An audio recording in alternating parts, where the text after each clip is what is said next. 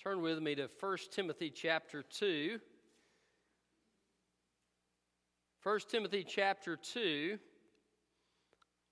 We'll begin reading in verse 1. Our scripture actually starts in verse 4, but um, the, the title of my message is The Blessings of the Gospel. Uh, the story is told when early in Jesus' ministry, uh, he had healed 10 lepers. Uh, one of them was a Samaritan, and he was the only one who, because as they were going to be uh, examined by the priest, they were healed. He was the only one to come back and thank Jesus for what he had done. Uh, sometimes we forget to thank the Lord for the, the blessings that he's given us.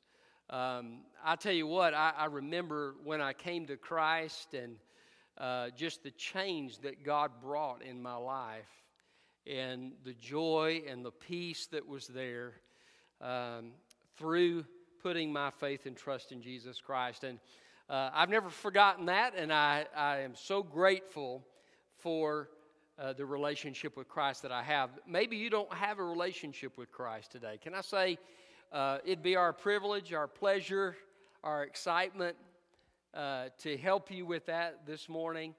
Uh, Christ died for your sin and rose again. And the Bible says that if we will surrender our lives to Him in faith and put our trust in Him to save us, He'll do so. And uh, so we'll give you an opportunity here in a few moments to make that commitment to Christ. Uh, you need that walk with Christ. Uh, the world we live in, I don't know how people make it without the Lord. Uh, if you're a child of God, you need uh, to thank Him and praise Him for the great blessings that He's given us. There's something about the work of God's salvation that is unlike just about anything else in this world. It is uh, a step above. We thank God for a lot of different things, but I can think nothing uh, is greater than to thank God for the blessings of His salvation. Paul is encouraging Timothy uh, and he's encouraging him. He said, Look, I want prayers to be made for lost people, I want prayers to be made for saved people. Uh, I, and I, I want you to remember the message we've received and the blessings that we've received in the gospel. And so he's talking about these things, probably to encourage them to pray more for those who are lost, but also just to remind them uh, to lift up God and thank Him and praise Him for all that He's done. The blessings of the gospel. Look with me at, uh, at uh, verse 1 of 1 Timothy 2. First of all, then I urge that petitions, prayers, intercessions, thanksgivings be made for everyone, for kings and all those who are in authority, so that we may lead a quiet and tranquil life in all godliness and dignity. This is good, and it pleases God our Savior, who wants everyone to be saved and to come to the knowledge of the truth. For there is one God and one mediator between God and humanity, the man Christ Jesus, who gave himself as a ransom for all, a testimony at the proper time. For this I was appointed a herald, an apostle, I am telling the truth, I'm not lying, and a teacher of the Gentiles in faith and truth.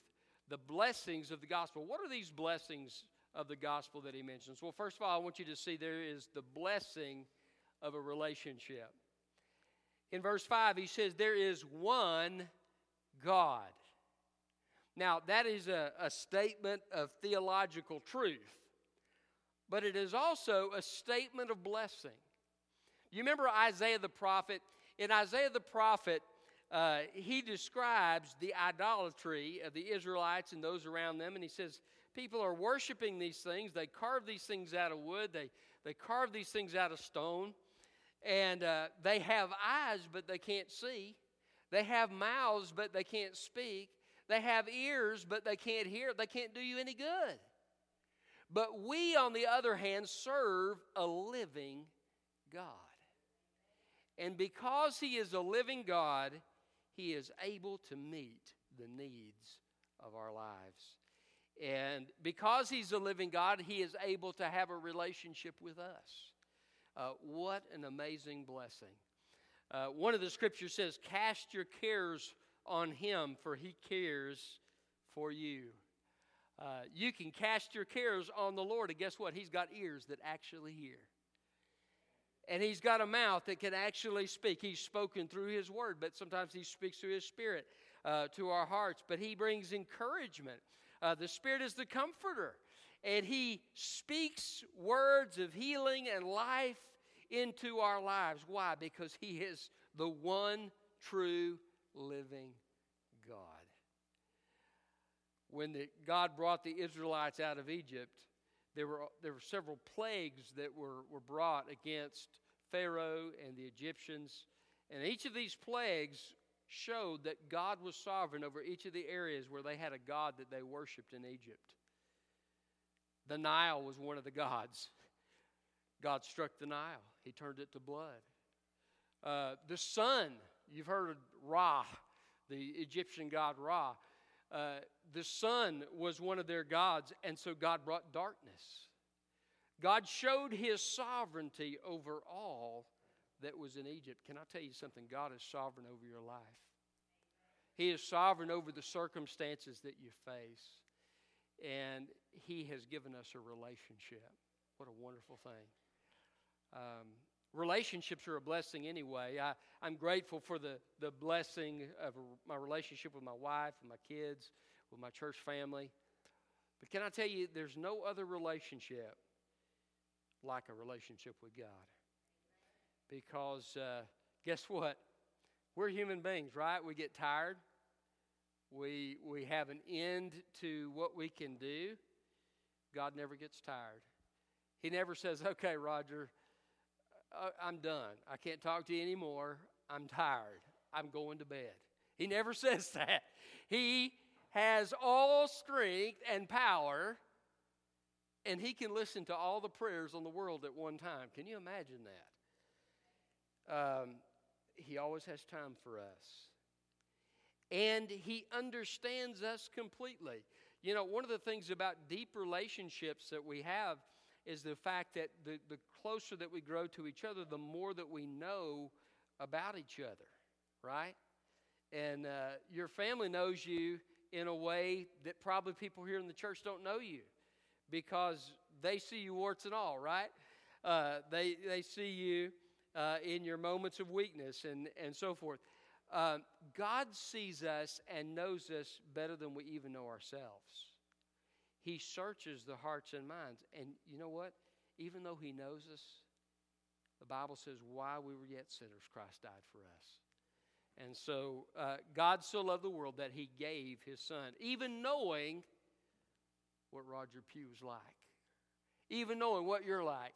God sent his son. That's his heart of love for us. So praise God, thank God for the relationship that he has given us. Secondly, the second blessing is that he has given us a mediator. If you look at verse 5 again, says there's one God and one mediator between God and humanity, the man Christ Jesus. Now, it says one mediator. It, there are other mediators in Scripture. The priests were mediators. They would read the words of God to the people of Israel, they would pray before the, the altar of incense to the Lord on behalf of the people. They were considered to be his mediators. But really, there's only one mediator that can really do the kind of good that we need, and that is Jesus, because he's the only one who is fully God, but also fully man in one person. Because he's fully God, he fully understands and identifies with God. And as he intercedes before the throne of God, he intercedes according to the perfect will of God. Uh, he intercedes with God. He knows the heart of God, he knows what God desires. So he knows how to pray unlike anyone else in this world. He's also omniscient as God the Son. He knows exactly what we need. And so he's able to bring these things to God. But he's also fully human. And because he's fully human, he's a great mediator for us. Because the Bible says in Hebrews that He understands our weaknesses and our frailties. He identifies with that because He has been a man. He has been tempted in every way, just as we are, yet without sin. He understands us. And so He can identify with us and communicate with us in the ways that we need to be communicated with, uh, and do so with a heart of love, identification, and understanding. And uh, He teaches us God's truth. He reveals the things of God to us. Uh, he teaches us how to live the Christian life. Um, there's a lot of things about God. I mean, we have things that are revealed in God's Word, but there's a lot of things that we don't understand about our great God. He is infinite. How does uh, somebody like us uh, comprehend the great Almighty God? You see, we're limited, He is unlimited. We are fra- flawed, He is perfect. Uh, it is hard for us even to have an idea of understanding God because He is so much greater than we are and so much higher than we are. So, God has given us a mediator named Jesus. And the Bible called Jesus the Word. In the beginning was the Word, and the Word was with God, and the Word was God. It's talking about Jesus. Jesus was the living Word. In the Old Testament, they had a law that revealed to them some things about God. They had prophets that revealed things and all of these things. But then Jesus came. And Jesus revealed God as no one else had ever revealed him. Why? Because he took on flesh and we were able to observe. We observe him through what's written in the Gospels. But those who were living at that time actually saw Jesus interact with people. Can you imagine what that must have been like? They saw and understood how God responds to us. Jesus said, If you've seen me, you've seen the Father. So when Jesus wept over Jerusalem, he says, How often I would have gathered you as chicks under my wings, but you would not. It revealed the heart of God and his love and his passion for Israel. Uh, when Jesus healed the sick and showed compassion on the multitudes who were demon possessed and who had all of these things going on, and, and he healed them and set them free, you see the heart and the compassion of our great God. Jesus, as a mediator, reveals to us who God is. And then, especially at the cross, Jesus said, No one takes my life from me, I lay it down willingly.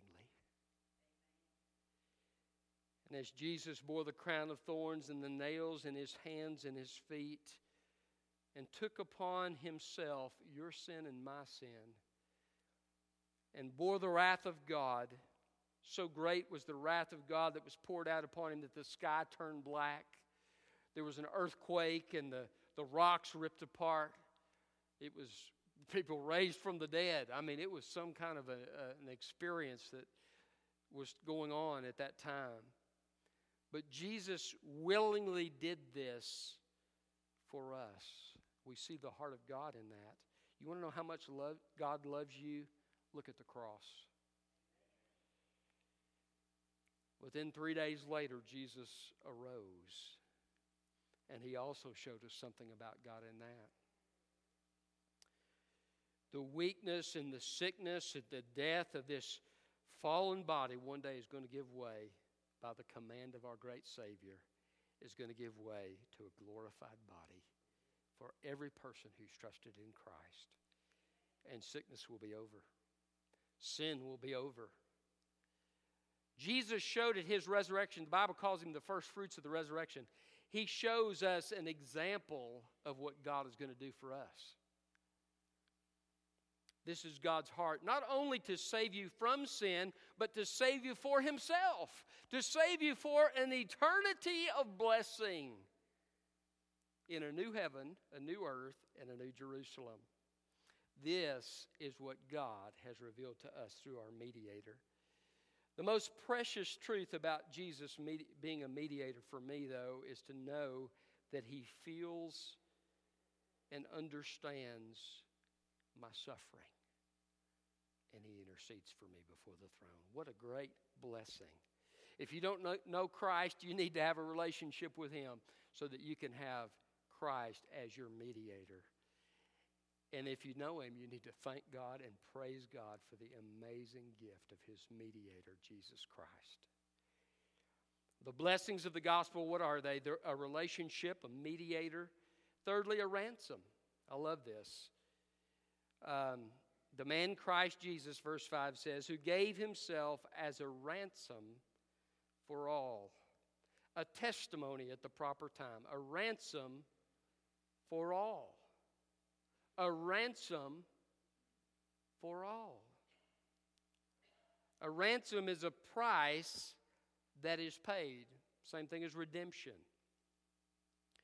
Jesus paid a price because God's justice had to be satisfied. The Bible says the soul that sins shall die. Guess what? That's every one of us. You say, well, I haven't sinned a big sin. You know, it's funny how we sometimes we define those differently the big sins are the ones somebody else is doing, right? and, and, the minor sins are the ones that I'm doing. Sometimes we, we, we do it that way. But the Bible says that Adam and Eve were cast out of the garden for disobeying God by taking a fruit that God had commanded them not to take. It was a sin. Doesn't seem like that big of a deal to us, does it? But it was a sin. All sin has to receive its just penalty. For those who reject Christ, there's an eternity in a place called hell. People say, Well, I don't believe in hell. Well, that's okay. You don't have to believe in hell. But just because you say you don't believe in it doesn't change the fact that it's a real place. Jesus talked about hell. If you want to say you believe in Jesus, you've got to also take what he says as truth. Um, God doesn't want anybody to go to hell. By the way, the ransom was for all. Didn't we just read that? But those who reject what God has shown them in their conscience, in, in the creation, as well as through the Word of God, those who reject God's truth have but one place to go. It's a sad truth. That's why we need to share the gospel. But Jesus paid a price at the cross, a ransom. What was that ransom? He took every bit of justice that God had to pour out upon himself. The justice for every sin. Did you know there's probably many sins that you've committed in your life? You don't even know you've committed them. The Bible calls those unintentional sins in the Old Testament. You know, uh, listen, we've sinned so many times we can't even keep track of it. But every single sin and its consequences were taken out upon Jesus. You say, well, how in the world is that possible? Jesus is one man and we're many. I'll tell you how it's possible. Jesus is not just a man, he's also God.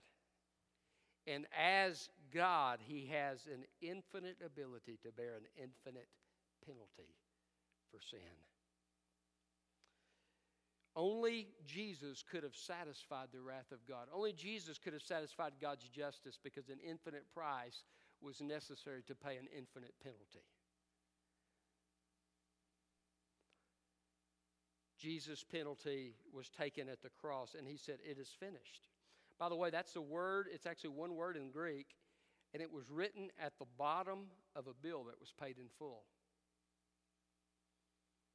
You know, we get the pink slip, you know, or, or uh, you, get, uh, you get the letter in the mail that says, hey, you've paid this off.